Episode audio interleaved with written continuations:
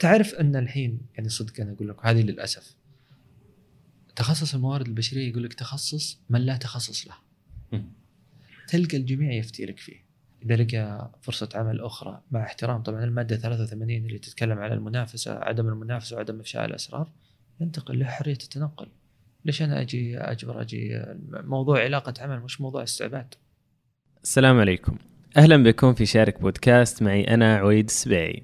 في هذا البودكاست نستعرض تجارب متنوعة في قطاع الأعمال لنتشارك المعرفة والخبرات، سواء في تأسيس الشركات وآلياتها، وفي كيفية بناء الخطط ودراسات الجدوى ونماذج العمل، وأيضا خطط التسعير والتسويق والانتشار. إضافة إلى ذلك نستعرض بعض القصص والحكاية والمواقف المتنوعة التي ترتبط بالمشاريع الناشئة والشركات الصغيرة.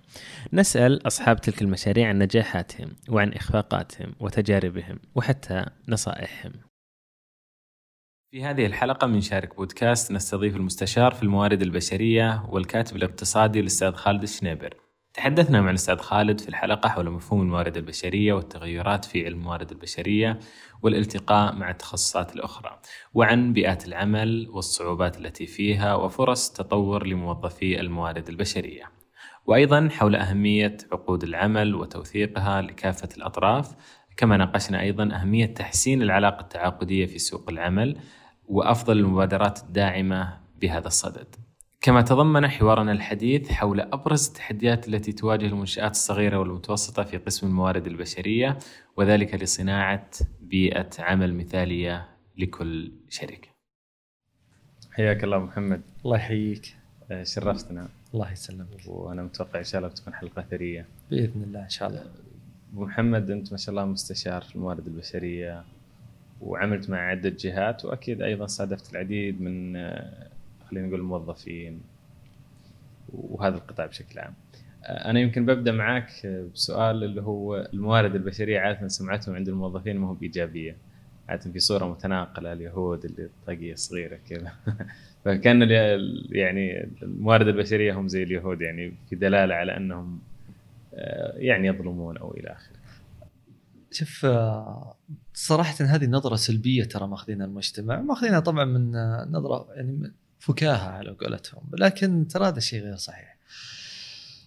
ممكن نشوف إحنا بعض أو تم يعني مثلا نظر الموظفين الموارد البشرية لهذا الجانب السلبي، لأن في بعض المواقف ممكن تصير ما يكون يعني أو هو موظف الموارد البشرية ولا مسؤول الموارد البشرية عنده صلاحيات إنه يقدر يتخذ قرارات، فصارت انقلبت يعني انقلب الموضوع مثلا على الموظفين واخذوا الصوره السلبيه. ترى موظف الموارد البشريه الفعلي هو محامي عن الطرفين، عن صاحب العمل وعن الموظف. موظف لما لو انا اتكلم لك على بيئه العمل المميزه ولا بيئه العمل المثاليه، لما يصير الموظف عنده اي مشكله المفروض انه يتجه مباشره الى الموارد البشرية. الموارد البشرية يحلون هذا الإشكالية، يحلون هذا مثلا أو المشكلة اللي تواجه هذا الموظف، وهذا المفهوم اللي إحنا المفروض نأخذ على الموارد البشرية. إدارة موارد بشرية إدارة بشر، صعب إنك أنت ترضي الجميع. النظرة هذه غير صحيحة. ترى على فكرة يمكن هذه النظرة أخذت على مستوى العالم، ترى مو بس فقط في يعني مثلا أتكلم في العالم العربي ولا في السعودية، يعني قالوا لك والله الموارد البشرية صنفوهم على أنهم فئة معينة ولا شيء. لكن ترى الفكرة أكثر ناس يواجهون صعوبات في العمل هم موظفين الموارد البشرية. شلون؟ لأن تعرف منهم العملاء القسم الموارد البشرية اللي هم الموظفين نفسهم. أي فأنت كيف تقدر ترضي الموظفين؟ صعب إنك ترضي ترى الموظفين كلهم 100%. اللي يجيك موظف، أنواع الموظفين كثير، اللي يجيك موظف مثلا متضايق من زيادة، متضايق من ودائما ترى ترمى التهم على إدارة الموارد البشرية. حتى لو جاك زيادة مثلا 1% قال لك ليش؟ قال لك والله إدارة الموارد البشرية سوت حسبة للزيادة، أكثر شيء أقدر أعطيك إياه 1% ولا 2%. فدائما يعني ترمى التهم، لكن في الجنة إن شاء الله كل موظفين الموارد البشرية أجر على أجر إن شاء الله. التعامل مع الموظفين خصوصا لما يكون كم كبير الموظفين، اختلاف عقليات، اختلاف مستوى ثقافات، اختلاف تحصيل معرفي وعلمي، يعني أشياء كثيرة. مدى صعوبة هذا الموضوع؟ جدا صعب ولا هو بسهل، خاصة يعني أنت تتكلم على في أشياء كثيرة ممكن تصنفها. مستوى التعليمي، الخبرات، العمر، ترى العمر هذا من أكثر الأدوار، والجنسيات طبعا، العمر من أكثر الأدوار اللي يسبب شوية عائق في الكوميونيكيشن داخل أي بيئة عمل. تعرف إحنا مع الجيل الجديد وله قصورا طبعا في الأجيال اللي أكبر، لكن لما يجيك أحد مثلا من الجيل الجديد عنده خبرة مثلا 10 سنوات أو خلينا نتكلم 15 سنة، يمسك رئاسة قسم، يكون تحت موظفين أكبر منه عمرا وممكن يكون عندهم خبرات أكثر كعدد سنوات فقط لا غير، ما أتكلم على خبرات نوعية يعني. هذا الشيء يسبب ترى مشاكل كثيرة، وهذا ترى من أكبر التحديات الموجودة في الوقت الحالي، حتى ترى ما أتكلم ترى على قطاع خاص، حتى في القطاع العام ترى هذا الشيء موجود. فالتعامل مع الموضوع هو تعامل فني، سواء أنت يعني موظف الموارد البشرية ولا أنت قائد لأي قسم آخر، فهو فن.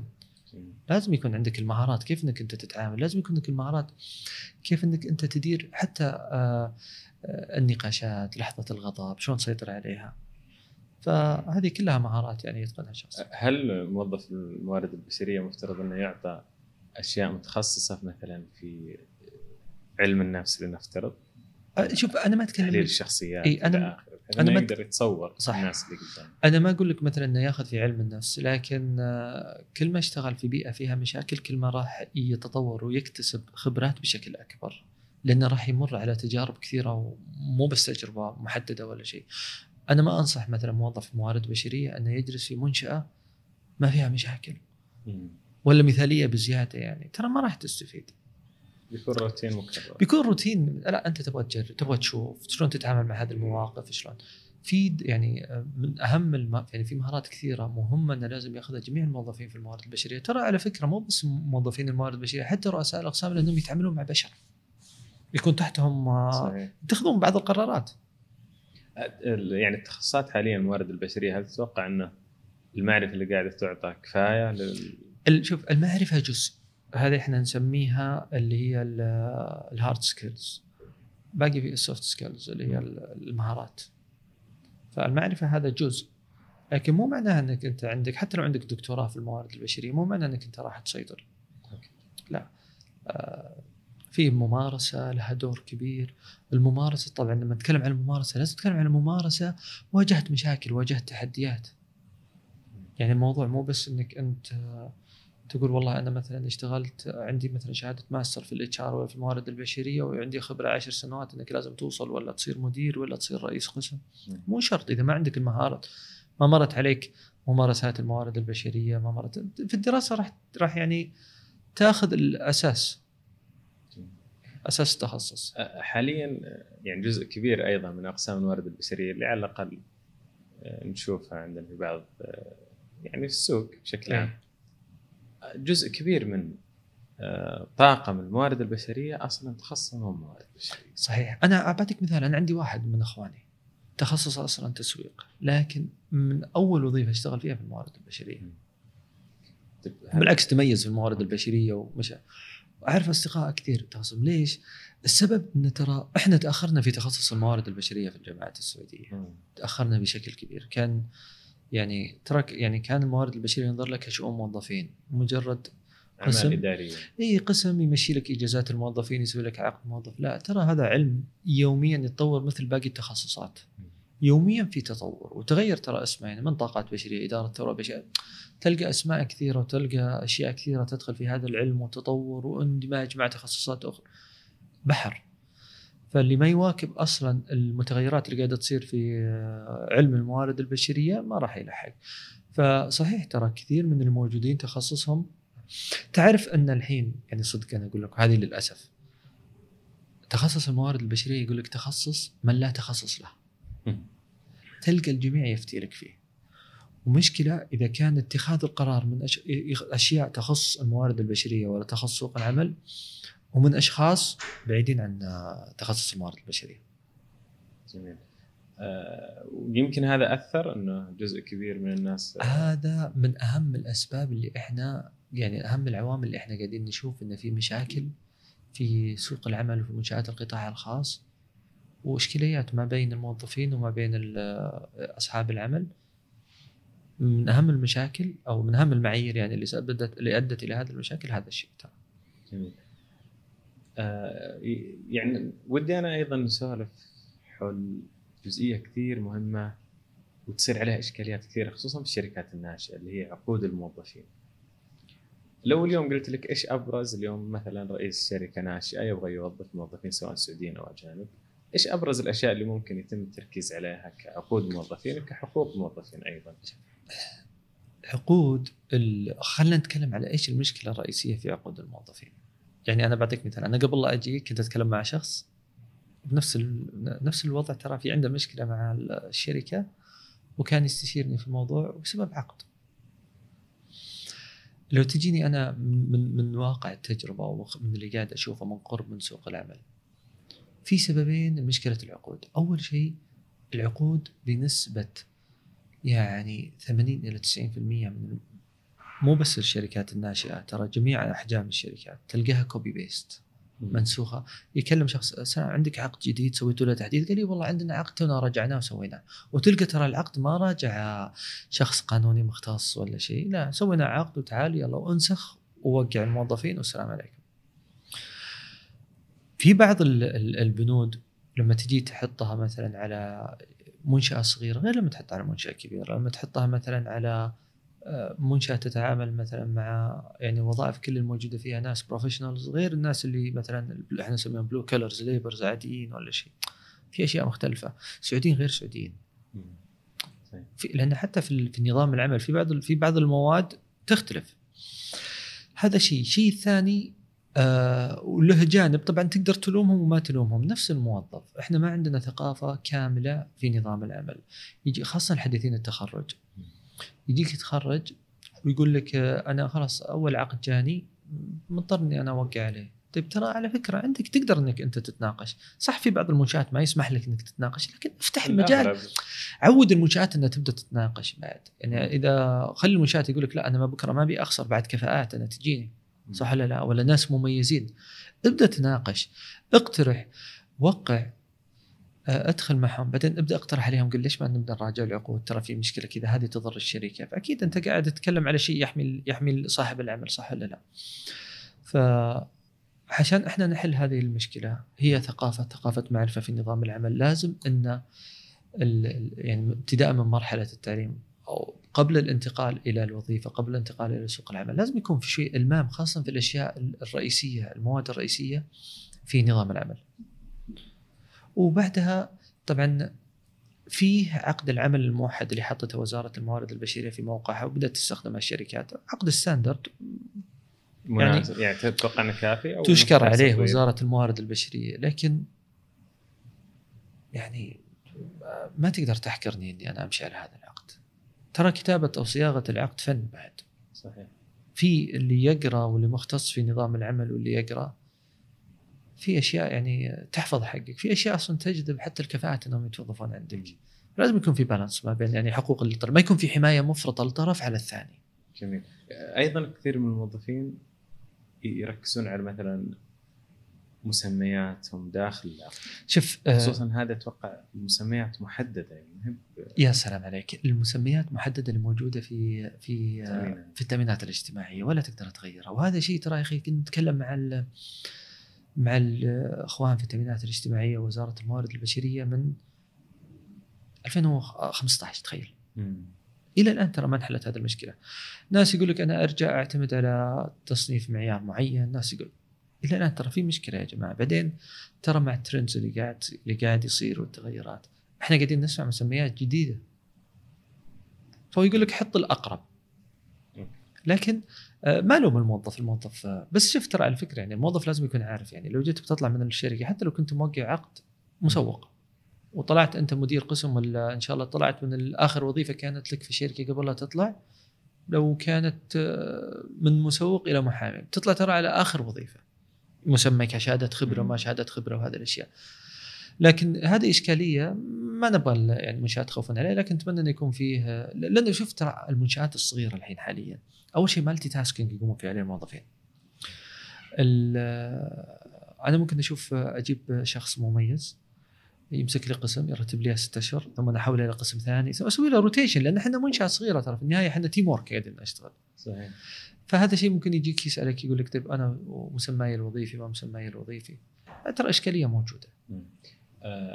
هل الشركات أصلاً توظف بناءً على المسمى الوظيفي الرسمي أو بناءً على السيرة الذاتية اللي قدمها الموظف؟ لا، بناءً على هيكل يكون عنده تنظيم احتياجها. يعني اليوم أنا كيف أعرف إن هذا الموظف تماشى مع هذا الاحتياج؟ غالباً أنا السيرة الذاتية أو لا لا لا أنا كمنشأة، يعني خلينا نتكلم كمنشآت الصغار اللي أسست أساسيات الموارد البشرية. أنا كمنشأة عندي مثلاً احتياج، وترى شوف هيكل التنظيمي على فكرة الناس تربطه بس مجرد يرسم لك مربعات وخطوط، هذا خطأ. ترى أنت لازم تربطها بالفيجن والمشن حق الشركة أو حق المشروع حقك، إيش تبي توصل له، لأن ترى هذا مو شيء سهل، لازم يصير عليه أبديت ومراجعة كل فترة معينة. المسميات الوظيفية اللي موجودة فيه بناء على احتياجك أنت، إيش اللي يحتاجه مشروعك، إيش اللي يحتاجه شركتك، على أساس أنك أنت يعني تسير العمل. بناء عليكم في وصف وظيفي، الوصف الوظيفي فيه المهام المطلوبة، الحد الأدنى من المؤهلات، المهارات، الخبرات، بناء عليه أنا قابل الشخص. وترى على فكرة كويس إن ترى تصير في بعضهم يحسب إن هذا شيء خطأ. أنت لما تيجي تقدم سيرتك الذاتية على وظيفة X وعندك جتك فرصة إنك تقدمها على وظيفة Y، ترى ممكن تعدل في سيرتك الذاتية تماتش الوظيفة الثانية بدون ما تكذب طبعاً، خصوصاً إذا أنت مارست هذا المهام. وتميز الأشياء اللي يحتاجها هنا وتميز الأشياء المطلوبة هنا، هذا الشيء ترى موجود. في اختلافات مثلا بين العقود خصوص الموظفين السعوديين او غير السعوديين. في بعض يعني في بعض الاشياء انت لما تيجي تتكلم مثلا مده العقد، بالنسبه لغير السعوديين لازم يكون محدد المده. اوكي. بالنسبه للسعودي ممكن يكون محدد، بعد يدخل في فتره العقد المفتوح. في مميزات العقد المفتوح هذا بعد 4 سنوات يعني او 4 سنوات يصير عقد يعني غير محدد المده احنا نسميه. وهذا ايش يعني ايش يترتب عليه سواء على الموظف او على الشركه؟ صراحه انا لو تجي تسالني يمكن الغي شيء اسمه عقد مفتوح المده، تخليه كله محدد. لا خلاص، هي علاقه، شوف علاقه بيني وبينك لها مده بناء على اجر معين ومهام معينه، بس بإمكاني بعد 4 سنوات أنا كمنشأة خليه محدد المدة. هو يتحول أصلاً. يعني إجباراً. أي هذا نظام العمل. بس إنه بعد 4 سنوات معناته الموظف يمديه يطلع في أي وقت بدون التزام المدة محددة. لا شوف أنت ما في شيء اسمه يمديني أنا أطلع في أي وقت. أنت في عقد بينك وبين الشركة مدة سنة ولا مدة سنتين. بس هذا إذا غير محدد المدة. لا غير محدد. شوف طبعاً مشكلة لو تجي توقع في البداية عقد غير محدد المدة. لا بعد 4 سنوات تقدر في فترة الإشعار اللي أنت تعطيها سبب مشروع ولا سبب، وتدخل وتطبق المادة مثلاً 77 إذا كان سبب غير مشروع. أوكي. اللي هي 77 المادة 77 يقول لك مثلاً هي مختصة في هذه، صارت عليها بلبلة واجد، لكن هي مختصة في تحديد مقدار التعويض عند الفصل لسبب غير مشروع. وهذه من اللي بتسيها؟ هل الشركة أو ممكن تروح الطرفين؟ لا الطرفين، لكن غالبا شوف الناس تنظر لهذه المادة أنها عدو للموظف، لكن هي مش عدو للموظف، بناء على شلون أنت كتبت، شلون كتبوها في عقد العمل. أنا كمنشأة لما أوقع معك عقد مدة سنة، بعد 4 أشهر جيت قلت لك أبي أفصلك، إذا ما كان في اتفاق على مبلغ معين ولا مقدار تعويض معين، أنا ملزم أن أدفع لك المتبقي من العقد. جميل، صح ولا لا؟ صحيح. طيب أنت لو بغيت بعد 4 أشهر قلت لي أنا بستقيل وأنا ما وافقت، أوكي. استقالة أنا ما أشوف أنا سبب مشروع إذا أنا ماني موافق عليها. لازم تدفع لي متبقي من العقد. يا أخي لازم يكون في شيء، في التزام، احترام للعقود، صح ولا لا؟ جميل. طيب فهذه المادة تحدد. هذا الفرق مثلا بين عقود السعوديين انه بعد 4 سنوات يصير عقد مفتوح. اي هو شوف غير السعوديين دائما الاشياء الرئيسيه في الفرق ما بين عقود السعوديين وغير السعوديين فتره العقد. اوكي. في بعض المهام اللي في مثلا غالبا طبعا فتره العقد هذه الاشياء الرئيسيه. في شيء اللي هو وفتره التجربه يختلف. لا فتره التجربه ثابته على جميع الموظفين، بس فتره التجربه الغير السعودي اتوقع ينقل اللي هي تنقل جزئية الكفالة والكفالة حتى أثناء فترة التجربة. فترة التجربة ما لم شف فترة التجربة لازم تنص في عقد العمل، ما لم تنص في عقد العمل لا يعتبر هناك فترة تجربة. وهذه ترى كثير من المنشآت الناشئة أو الصغيرة يقعون في خطأ فيها. فترة التجربة على فكرة يعني إذا مو موجودة في العقد ما تقدر تجي تقول أن هذا الموظف تحت فترة تجربة. أوكي. وفي نقطة ثانية، تجيك بعض المنشآت تحطك فترة تجربة 180 يوم، خطأ. هي 90 يوم بعدين تقدر تمددها باتفاق الطرفين الى 90 يوم اخرى. اي بعد 90 يوم العقد يكون سنه او المتبقي؟ لا المتبقي ما راح يكون لان هذه الفتره التجربه من ضمن فتره العقد. حتى هذه لما تجي تطلع خلال فتره التجربه ترى تستحق عليها نسبه الاجازات والاشياء اللي موجوده عليها من استحقاقك. جميل. طيب الوضع الحالي الغير السعودي اللي هو بإمكانه أن يتنقل أتوقع زي السعودي. شوف حرية التنقل أو مبادرة تحسين العلاقة التعاقدية هذه من أهم المبادرات وأهم الإصلاحات اللي صارت في سوق العمل. للأمانة أنا أتكلم لك من جانب اقتصادي وجانب مثلا مختص في سوق العمل، من أهم المبادرات ومن أجرأ المبادرات اللي صارت. أنا جدا أتفق معها، ما أقول لك 100%، أقول لك 1,000,000%. بعض أصحاب العمل شوهوا سمعة سوق العمل السعودي وأخذ سوق العمل السعودي كميدان للتدريب للتجارب للاستعباد، وهذا شيء خطأ. إحنا التغييرات اللي قاعدة تصير يعني تماشيا مع رؤية المملكة، الإصلاحات الكثيرة اللي قاعدة تصير من المهم أن يكون فيها أو يتبعها ويتماشى معها إصلاحات في سوق العمل.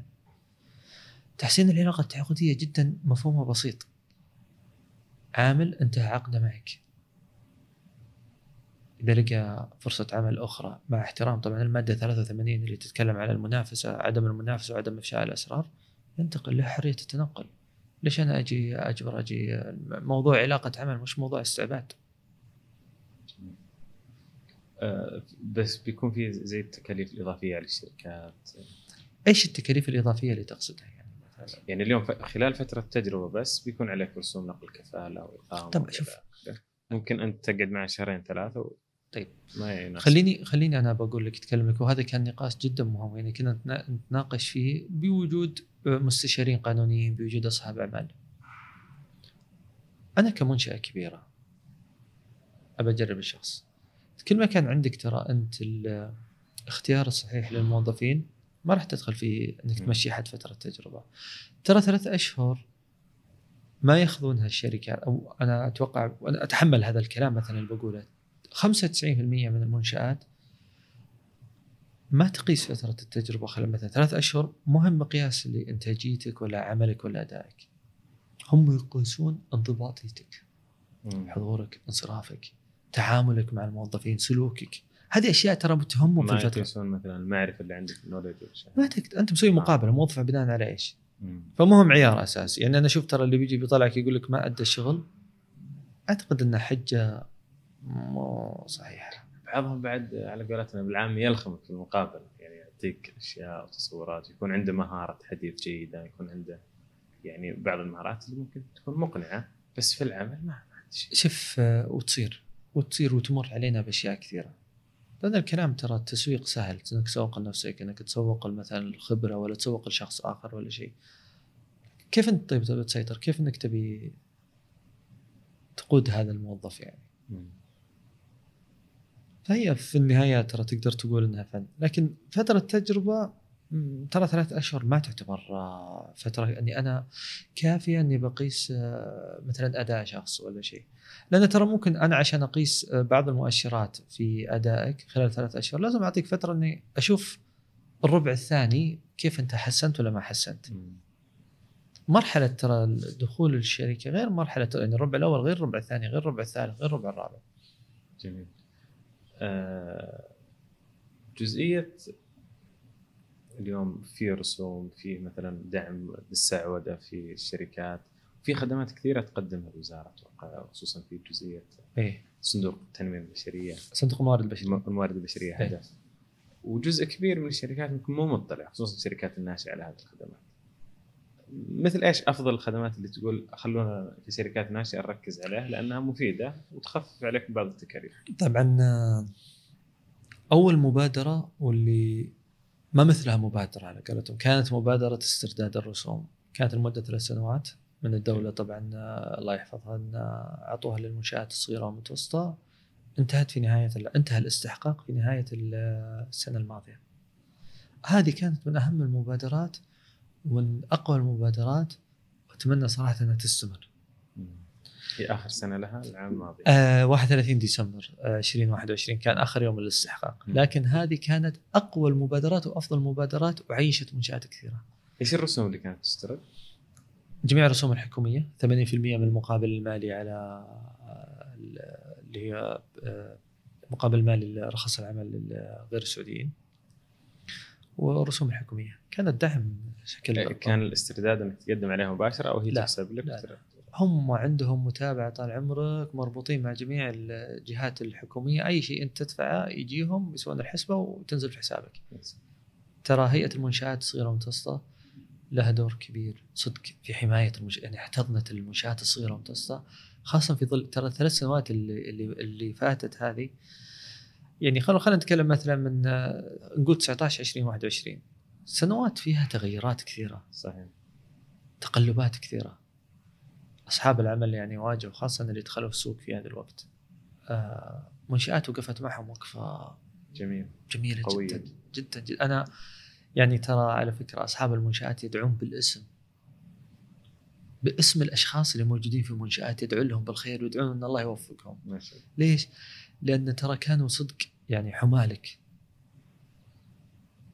تدري ان عندهم قسم اسمه قسم تسهيل الاعمال، بما معناه يعني تسهيل الاعمال. اذا عندك تحدي او تواجه اي مشكله مع اي دائره حكوميه تلقى لهم واشرح لهم المشكله، بيتواجهون مع الجهات ويتكلمون. جميل. لا شيء عندهم، شيء ما شاء الله عليهم، يعني صراحه يمكن اعتب عليهم في جانب بس ايصال خدماتهم بشكل اكبر، تسويق. إيه. الجزء الثاني اللي هو صندوق الموارد البشرية في دعم الموظفين، في تدريب الموظفين، في هذا الشيء ترى جدا ممتاز، موجود طبعا السابق في مبادرات، في مبادرات كثيرة ساعدت في توظيف السعوديين، ساعدت في زيادة دخول المشتغلين الإناث لسوق العمل، مثل مبادرة الحضانة الموجودة والتوصيل حقت الدعم للمواصلات. يعني في مبادرات كثيرة موجودة منها، ودعم التوظيف طبعا. وترى يعني صندوق الموارد البشرية يعني تقدر تقول ترى اون تايم، يعني التحويل في نهاية الشهر ما يعطلونك، التزام عالي. يعني صراحة يعني الدعم اللي يقدمونه ترى مو بدعم ترى سهل. يعني لما تجي تقول لك انا ادعم لك راتب السعودي بنسبه معينه لمده 24 شهر، طبعا 24 شهر للسعودي مش لك انت. يعني اذا كان مثلا اشتغل في منشاه 12 شهر ثم جاك يبقى لك 12 شهر. دعم لمده 24 شهر بنسبه تصل الى 50% بحدها على 3000 ريال، ترى هذه جدا ممتازه. هذه تخليك ترى تاسس صح، تخليك تقدر تعطي رواتب، تقدر انك وغير طبعا برامج التدريب وبرامج الدعم. انا اقول اي صاحب مشروع او اي شيء ادخل على موقعين، موقع هيئه المنشآت الصغيره والمتوسطه وموقع صندوق الموارد البشريه، ومكاتبهم موجوده في كل المناطق، زورهم وان شاء الله ان امورك يعني. وعندهم اتوقع ارقام موحده تقدر تتصل لهم. ايوه صحيح، وتسد واسال. ترى مجتمع الاعمال لازم انك تسال. انا اسالك وانت تسالني، ممكن شيء يمر علي انت ما مر عليك، اي فلازم انك تسال. جميل. في جزئية التدريب والتطوير. أيه. اليوم أنا جبت موظف، قابلته، هذا الموظف ممتاز لي، لكن أيضا السوق يتطور ويتحدث، فأغلب التركيز على دور الموارد البشرية هي توظيف، متابعة حضور الموظفين، عقود، سياسات، إجراءات إلى آخره. لكن من يطور هذا الموظف؟ هل غالبا قسم الموارد البشرية أو هذا قسم منفصل؟ شوف، خصوصا اذا قلنا شركات ناشئه ما تقدر تحط اقسام كثير. شركه، خلينا نتكلم على الشركات الناشئه. ترى الحضور والانصراف بالنسبه للشركات الناشئه، انت تتكلم على موضوع معين، تعرفوا شو؟ اذا الموظف ما هو منضبط في الحضور والانصراف ولا يؤدي مهامه بالشكل المطلوب، تلقاهم يركزون على الحضور والانصرافه. ترى كثير يسوونها. متى تركز المنشاه على حضورك وانصرافك؟ اذا انت ما انت ملتزم. يا اخي اذا اخذت مهام خلصها، إذا جيت متأخر نص ساعة على الأقل يعني اخجل من نفسك، متأخر نص ساعة في نهاية الدوام، سو كنترول، صح ولا لا؟ مسألة التدريب أنا أنظر لها التدريب والتطوير. كل ما اشتغلت في شركة ناشئة ترى ما تحتاج كورسات تدريب وتطوير، لأن كل شيء قاعد تقوم فيه، أنا أعتقد أن أغلب الأشياء اللي تقوم فيها لأول مرة، وكلها هذه تعتبر ترى من أنواع التدريب. ترى التدريب مش مجرد كورسات ولا ممارسات. إيه، التدريب أنواع، ممكن إنك تأخذ أنت كورسات تطوير ذاتي، ممكن تأخذ يكون في مثلا مستشار معين موجود معكم في مشروع تستفيد منه، هذا ترى تطوير وتدريب لك. في النهاية وش الهدف من التدريب؟ تطوير. لا تنظر لها أنها لازم يكون لها قسم مخصص ولا شيء، لا، انظر لها أن هدف موجود أنت عندك كصاحب المنشأة أو صاحب مثلا مشروع ناشئ، ان جميع الموظفين لازم نتطور، يعني نتطور مع بعض. هل مثلا اليوم جزئيه المنصات الالكترونيه هذه بتكون داعم للتدريب والتطوير؟ يعني نعم، ندخل في جزئيه انه ممكن يكون التدريب يكون الزامي على الموظف او ان تخليها اريحيه. شوف، اي تدريب يجي للموظف بينعكس على اداء الشركه مهما كان نوع التدريب، فانت لك الخيار اما تخليه الزامي ما اي مش الزام. طبعا اكيد الالزامي هل هو ايجابي؟ طبعا لازم يخلص. اذا ما هو انا ابغى، انا صاحب منشاه وعندي موظفين ولازم نعطيهم دورات معينه اساسيات لازم يخلصونها، اذا ما خلص الموظف انا شبقى فيه. جميل. هذا يعطيك ترى انطباع ان الموظف ما يبغى يطور نفسه. صحيح. ما في منشاه ترى الا اليوم غير بكره غير السنه الجايه غير، يعني تتطور وتتوسع جميل. في عندي 3 نقاط هي يمكن مرتبطه ببعضها، اللي هي جزئيه البيئه الداخليه للشركه، جزئية الحفاظ على المواهب، وجزئية كيف توظف. طيب غالباً إذا وظفت شخص جيد بيصير فيه تحدي إنك تحسن بيئة داخلية تناسبه، أيضاً بيكون العنصر الثالث اللي هو كيف تحافظ عليه. بيئة العمل هذا يعني جانب مهم ترى، على فكرة أبدع في المنشآت الصغيرة أكثر من الكبيرة. بيئة العمل أبدع فيه المنشآت صغيرة أكثر من كذا. بيئة العمل ترى مو شرط أن أنت تتكلم بيئة العمل أن يكون يعني أعطي أنا رواتب مميزة ولا لا، جوانب كثيرة ترى. ديكور المحل هذا مثلا أو المكتب أو الشيء، المكان اللي بيشتغل فيه الشخص، هذه بيئة عمل، هذه أصلا أريحية للموظف. تعامل مع الموظفين، وضوح السياسات ترى هذه تندرج تحت يعني ان بيئه العمل مميزه. تخيل بيئه عمل ما فيها سياسات داخليه. ايش يعني بالسياسات؟ اللوائح الداخليه اللي يشتغلون عليها الموظفين، السياسات، القوانين والانظمه، اذا هي موجوده بس ما يطلعون عليها، خلهم يطلعون عليها. هذه من الاشياء اللي تهم بيئه، يعني اللي تاثر على بيئه العمل. تخيل واحد يقول لك انا في بيئه عمل، يا اخي انا اشتغل في شركه ماني مداري كم اجازه ولا مداري وش اللي لي وش اللي علي وش واجباتي، جوني فجاه واعطوني انذار ولا سووا لي خصم. لكن لو كان في سياسات وتطبيقات، كان في هاند بوك يوزع للموظفين، دليل الموظف يسمونه، اول ما يجي ايش الاشياء الاساسيه، لما تجي تبغى ايش القوانين مثلا في استخدام الانترنت، ايش القوانين في استخدام رفع شكوى شلون ترفعها. جوانب كثيره. الاحترام طبعا موجود في بيئه العمل، فبيئه العمل امر مميز. انصح اي صاحب منشاه صغيره لو تكتب بس اساليب لتطوير بيئه العمل في جوجل ولا في محركات البحث، راح تلقى أشياء بسيطة جدا لو تطبقها ما عليها أي تكلفة. تعرف أن في شركة في الإمارات ناشئة، مساحة المقر العمل كبير طبعا، ممرات بأسماء الموظفين. ترى هذا الشيء تقول ما له أثر، لكن الموظف يحس بفخر فيها. حلو. إيه، أشياء ترى جدا بسيطة تقدر تأخذها. يا أخي هدية الموظف لعائلة الموظف، تكريم لعائلة الموظف، أبناء الموظف، في مساهمات، أشياء تقدر تسويها، هذه تأثر طبعاً على بيئة العمل. ترى على فكرة كل ما كانت بيئة العمل مميزة، كل ما كان تسويق غير مباشر لمنشآتك عند الغير، وهذا يجي لعامل مؤثر لأحد النقاط اللي ذكرتها، كيف أنا أستقطب الكفاءات. لأن لما يجيك أنا أقول لك والله في منشأة مثلاً خالد مميزة في كذا، مميزة في كذا، طيب ما عندكم وظائف بقدم عليها. لكن لما يجي يقول لك منشأة خالد ترى سيئة، فصلوا السنة اللي فاتت عدد كذا موظفين، مخالفات وخاصم وما أدري، أنا أتحاشى أن أتوظف فيها. هذا من ناحية بيئة العمل. من ناحية كيف أنك أنت تبي توظف، ترى جميع المنشآت تواجه مشكلة في عملية التوظيف. أشوف عملية التوظيف تختلف طبعا بناء على نوع الوظيفة اللي أنت نوع الوظيفة اللي أنت تبحث عن مرشح لها يعني أو شاغل لها. توظف مهندس، أنا بتكلمك على أساس صحيح إنه مثلاً نسوي كل مستوى للوظائف لها نوع معين، أو إحنا نسميه بورتل معين إن نبحث فيه عن هذا المرشحين. أغلب الشركات ولهم قصوراً طبعاً في جهات تعليمية، ما بقى يأخذ مثلاً هذا المثال، لكن أغلب الشركات أو المنشآت اللي أنا اشتغلت معاهم كان يقول لك لما أبغى مهندسين أنا أبحث عن جامعتين، يا أشوف لي واحد مثلا خريج ابتعاث أو جامعة البترول جودة المنتجات تكون أفضل. إيه.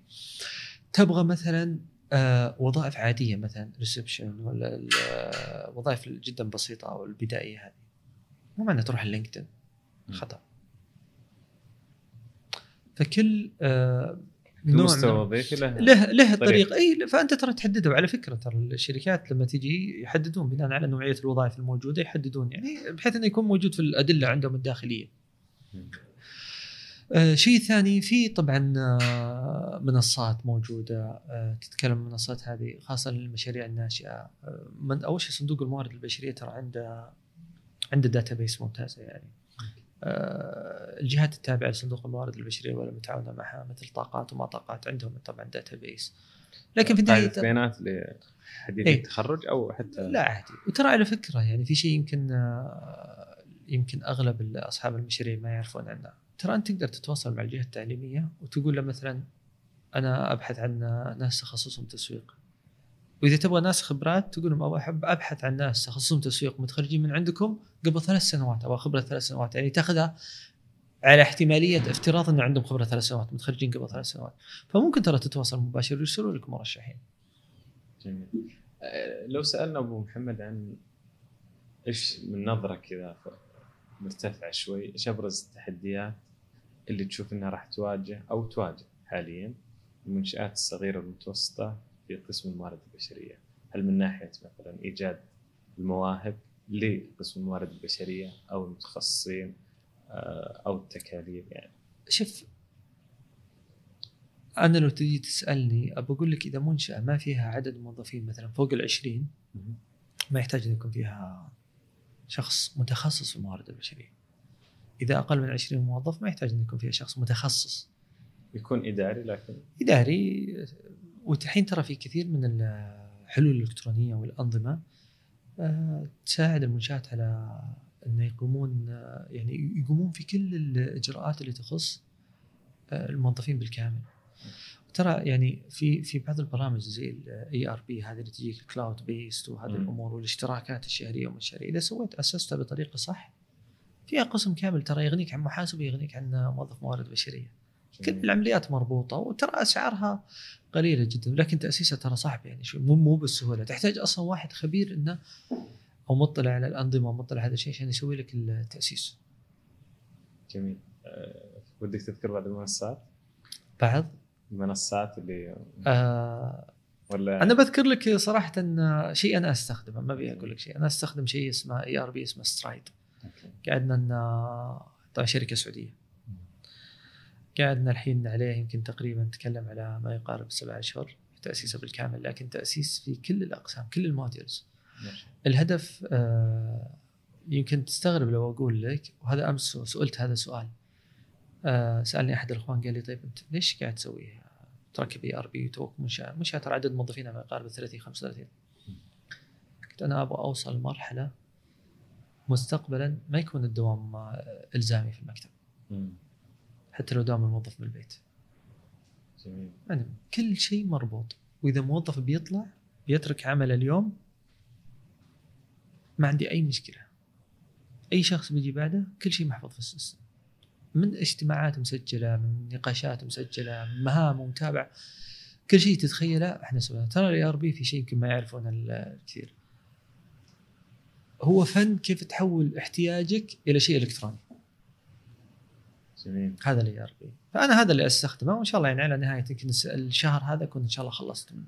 لكن أنا أنصح ترى حتى لو عندك 5-6-7-8 موظفين ابدأ صغير قبل لا تكبر. طيب أبو محمد، السؤال ونختم فيه اليوم، في توجه يعني عند بعض المتخصصين أنهم يأسسون شركات متخصصة في الموارد البشرية مع الحلول الكلاود اللي ذكرتها، الحلول السحابية والمنصات هذه اللي تقدم هذه الأشياء، هل بيكون السوق واعد؟ وش التحديات اني انا اسس؟ شوف، انا اشتغل في هذا المجال، عندي منشأة مختصة في خدمات استشارات الموارد البشرية، ولنا تقريبا نتكلم عن ما يقارب 13 سنة في السوق. انا ابغاك تسأل كم منشأة اشتغلت في هذا المجال وطلعت؟ كثير، تتجاوز 80-90%. واو. يس. انت ايش بتقدم خدمات؟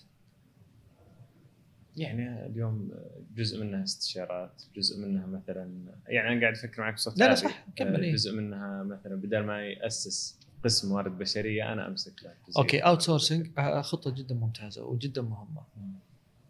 بس أنا قاعد أفكر أيضا من ناحية ثانية إني أنا كشركة اليوم بعتمد على التوظيف عادي عشان أقدر أخلي ذولاك يسوون. شوف خلي التوظيف عندك داخلي. أنا ممكن أساعدك مناصب قيادية في وظائف مدراء في وظائف هذه الأشياء. أنا جربت التوظيف للوظائف العادية مثلا أو الوظائف اللي الانتري ليفل ترى متعبة جدا. فأخليها للمنشآت. أنا أساعدك في الوظائف مثلا الإشرافية وفوق. بس يعني إيراد هذا النوع من البزنس هل في إيراد فعلي قوي؟ هل في إيراد على الأقل ينمو ثابت ولا والله يعني على حسب الطلب؟ تصدق لو قلت لك إنه يعتمد على العلاقات أكثر من إنه يعتمد على النولج. يعتمد على علاقاتك. ترى في مكاتب استشارية نجحت سعودية متخصصة مثلا في مجال معين، في مكاتب متخصصة مثلا بس في إعادة الهيكلة، في مكاتب متخصصة في إعداد سياسات داخلية، في إعداد الوصف الوظيفي، في بعضها في ممارسات الموارد البشرية، في بعضها مختصة بس فقط في التوظيف. فالتخصص الأكثر يعني تركز على مجال محدد وممكن تكون نقطة قوة أكثر. ممكن تركز على مجال معين. شفت ترى بشكل عام أي بزنس استشارات أنت تتعامل مع أنواع عديدة من الموظفين اللي يشتغلون معك، موظفين بشكل كامل، موظفين بارت تايم، موظفين بروجكت بيس بناء على مشروع معين. أنا أخذت مشروع مثلا من شركة معينة، هذا المشروع أحتاج يكون عندي مستشار لمدة 3 أشهر 4 أشهر، ليش أني أنا أوظف غير متفرغ خلاص أجيبه لمدة هذا المشروع. فمع ما يواجههم مشكلة في المشاريع. ترى تلقى أكثر الدكاترة الموجودين في الجامعات عندهم تعاقدات مع مكاتب استشارات مهنية يعني. فالبزنس هذا مش بزنس انك تقول له سهل ولا صعب، يعتمد على علاقاتك طبعا، اكيد النولج حقتك ومعرفتك وسمعتك طبعا في السوق. انت لو نجحت مع منشأة هي نفسها راح تسوق لك وتجيب لك اشياء ثانيه. بزنس واعد الى حد ما. شوف السوق فيه فرص كثيره، السوق فيه فرص كثيره، كل شيء بيتغير الا الخدمات صعب انها تتغير. صعب انها تتغير يعني بسهوله، فبتبقى انك تحتاج. ترى على فكره ابى اقول لك شغله، في كثير من مو بس في السعوديه، في كثير ترى من المنشآت الصغيره والمتوسطه ولا كبيره بداوا يعتمدون على الاوت سورسنج بشكل كبير في مجال الموارد البشريه. ترى ينظر لها بسبب يعني نقطتين. النقطه الاولى بسبب ان لما واجهوا ازمه الكورونا عرفوا ان قسم الموارد البشريه اهم قسم هو اللي ترى المنشآت اللي نجحت في التعامل مع أزمة الكورونا هي اللي كان فيها قائد الموارد البشرية يقود رئيس الشركة ولا صاحب المشروع. عرفوا مثلا أن كان في ضعف أو خلل عندهم في قسم الموارد البشرية. هذا شيء كان اختبار يعني مقياس مهم وكان اختبار قوي جدا. أنا قريت دراسة، طبعا مش كل الدراسات تقدر تقول أنها تعم يعني، لكن قريت دراسة ترى مخيفة. يقول لك تخيل 3 من يمكن تقريبا من كل 100 شركة أو كل 100 منشأة كانت في أمريكا نجح قسم الموارد البشرية فيها في أزمة الكورونا، في التعامل مع أزمة الكورونا 3% تتكلم. بدأوا الحين يتوجهوا. شوف هذا جانب، والجانب الثاني اللي هو الكاتين كوست وتخفيضات التكاليف وما تخفضت التكاليف. فبدأوا يتجهون إلى يقولك خليني أنا أتجه إلى الأوت سورسنج أفضل وأريح راسي من هذا الجانب والهم بشكل أكبر. ترى في بعض القرارات قاسية ما تقدر تتخذها إلا لما تكون يعني متعاقد مع مستشار خارجي بحيث أنه ما يجي اللوم على الشركة. أعرف لك واحدة من الشركات الكبار كان عندهم خطة أن داون سايزنج، يقللون عدد الموظفين بعدد كبير بنسبة كبيرة طبعا. قالوا إحنا نقدر ناخذ القرار لكن خلينا نجيب مكتب هو يطبق القرار. جابوا مكتب استشاري قالوا له إحنا نقلل عدد الموظفين من كذا إلى كذا، أنتوا طبقوا القرار. كيف أنتم خلاص مستشارين قولوا إن إحنا والله هذه توصية وطبقوا القرار وأنتم تأخذوا القرارات وسووا تقييم الموظفين ومشوا اللي تبون، بس حطوهم في الواجهة. فالحلول الإلكترونية أنا موجودة، اللي بيستغل الحلول الإلكترونية يعني يقدر يسوي بزنس حلو في الموارد البشرية.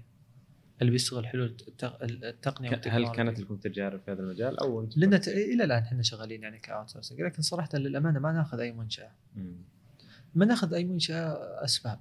ترى مو بس منشات صغيره، حتى منشات كبيره مو كل شخص يعني تتكلم معاه وترتاح معاه انه يتكلم معك في لغه واحده هي لغه الموارد البشريه. انا جلست مثلا مع منشاه، انا جلست قبل فتره قريبه مع واحد يعني صاحب شركه من شركات الكبار. كان عندي مشكله الموظفين يطلعون من عندي. طيب ايش سويت وجلست انترفيو؟ ليش يطلعون الموظفين؟ عرفت وش السبب؟ قال لك كل اللي يقول لك والله جاني راتب افضل. قلت شوف انت دائما لازم تحط في بالك شغله، الراتب موش المعيار الاول في خروج الموظف، هو معيار مهم لكن المدير المباشر هو المعيار الاول. الموظف دائما ترى المميز يترك مدير المباشر، ما يترك الشركه. حلو. طيب قال لا انا اللي عندي اكفاء واللي عندي والمدراء. قلت طيب سوي اكزيت انترفيو، سوي. قال انا ابغاكم تجون تحلوا لي هذا الموضوع. طيب انا ما اقدر، انا ما عندي عصا سحريه اجي احل لك هذا الموضوع. انت ما تبي تعدل الرواتب، ما تبي تحط سياسات داخليه تحافظ علاقه ما بين الرئيس والمرؤوس. طلب ان نسوي اكزيت انترفيو على 12 مهندس سعودي. من ال12 اللي ردوا تجاوبوا 10 منهم طلعوا بسبب مديرهم. طيب انت خسرت كذا، ولا انت مقتنع ان رئيسك المباشر هو سبب؟ ما في شيء ولا بيغير الرئيس هذا. طيب خلاص ما تبي تغير، استحمل انك انت تخسر. ترى في تنافس جميل الحين في السوق، تنقل الموظفين. احنا لو شفنا اخر الاحصائيات كان في تنقل كثير. الناس قال لك استقالات كثيرة موجودة في سوق العمل، هذا معناها الوزارة تكلم عليها من جانب إيجابي، من جانب سلبي للأسف. لا التنقل، أنا كمختص في سوق العمل لما أشوف أن هذا النسبة الحين تنقل في الفترة هذه الحالية ازداد، هذا معناها أنه صار في تنافس ما بين المنشآت في تطوير بيئة العمل. يا سلام. فالمستفيد بالنهاية أنت عندك خيارين كصاحب منشأة، تبي تكون جسر للغير ولا تبي تحافظ على الكفاءات طور بيئة عمل. إيه؟ إذا بتجي تحط في بالك قاعدة أن أنا عندي مشكلة أن الموظفين عندي ما يجلسون، بتضيع طول عمرك أنك مؤمن بهذه القاعدة. ما في شيء اسمه أنت بينك وبينها علاقة عمل، أنت هتقفل خلاص، كيف تجيب بديل؟ عشان كذا أقول لك أنا استخدام السيستم مهم، لأنه يقلل من خروجه، يقلل من الضرر والأثر اللي يسبب أي موظف لما يخرج، يعني مش يغني بالكامل لكن يقلل. جميل. الله يبيض وجهك محمد. الله يسلمك. أنا صراحة ممتن لك على قبول هذه الدعوة. أنا قايل لك ترى أنت بالذات تحت أمرك في أي وقت، يعني لو تبي يوميا ما أبغاك من ساعة. بالعكس الداعم لنا من البداية. الله يبيض وجهك. بإذن الله ما يكون آخر لقاء بإذن الله إن شاء الله أبد. وحنا نتشرف، أنا لي الشرف وحريص، وأنا ذكرت لك هذا الشيء، أنا حريص جدا جدا يعني في كل اللقاءات اللي يعني فيها نقل للمعرفة ونقل للعلم، وبالعكس هذا واجب علينا، واحد المسؤوليات الاجتماعية ترى. الله يبيض وجهك. العفو. الله يسلمك.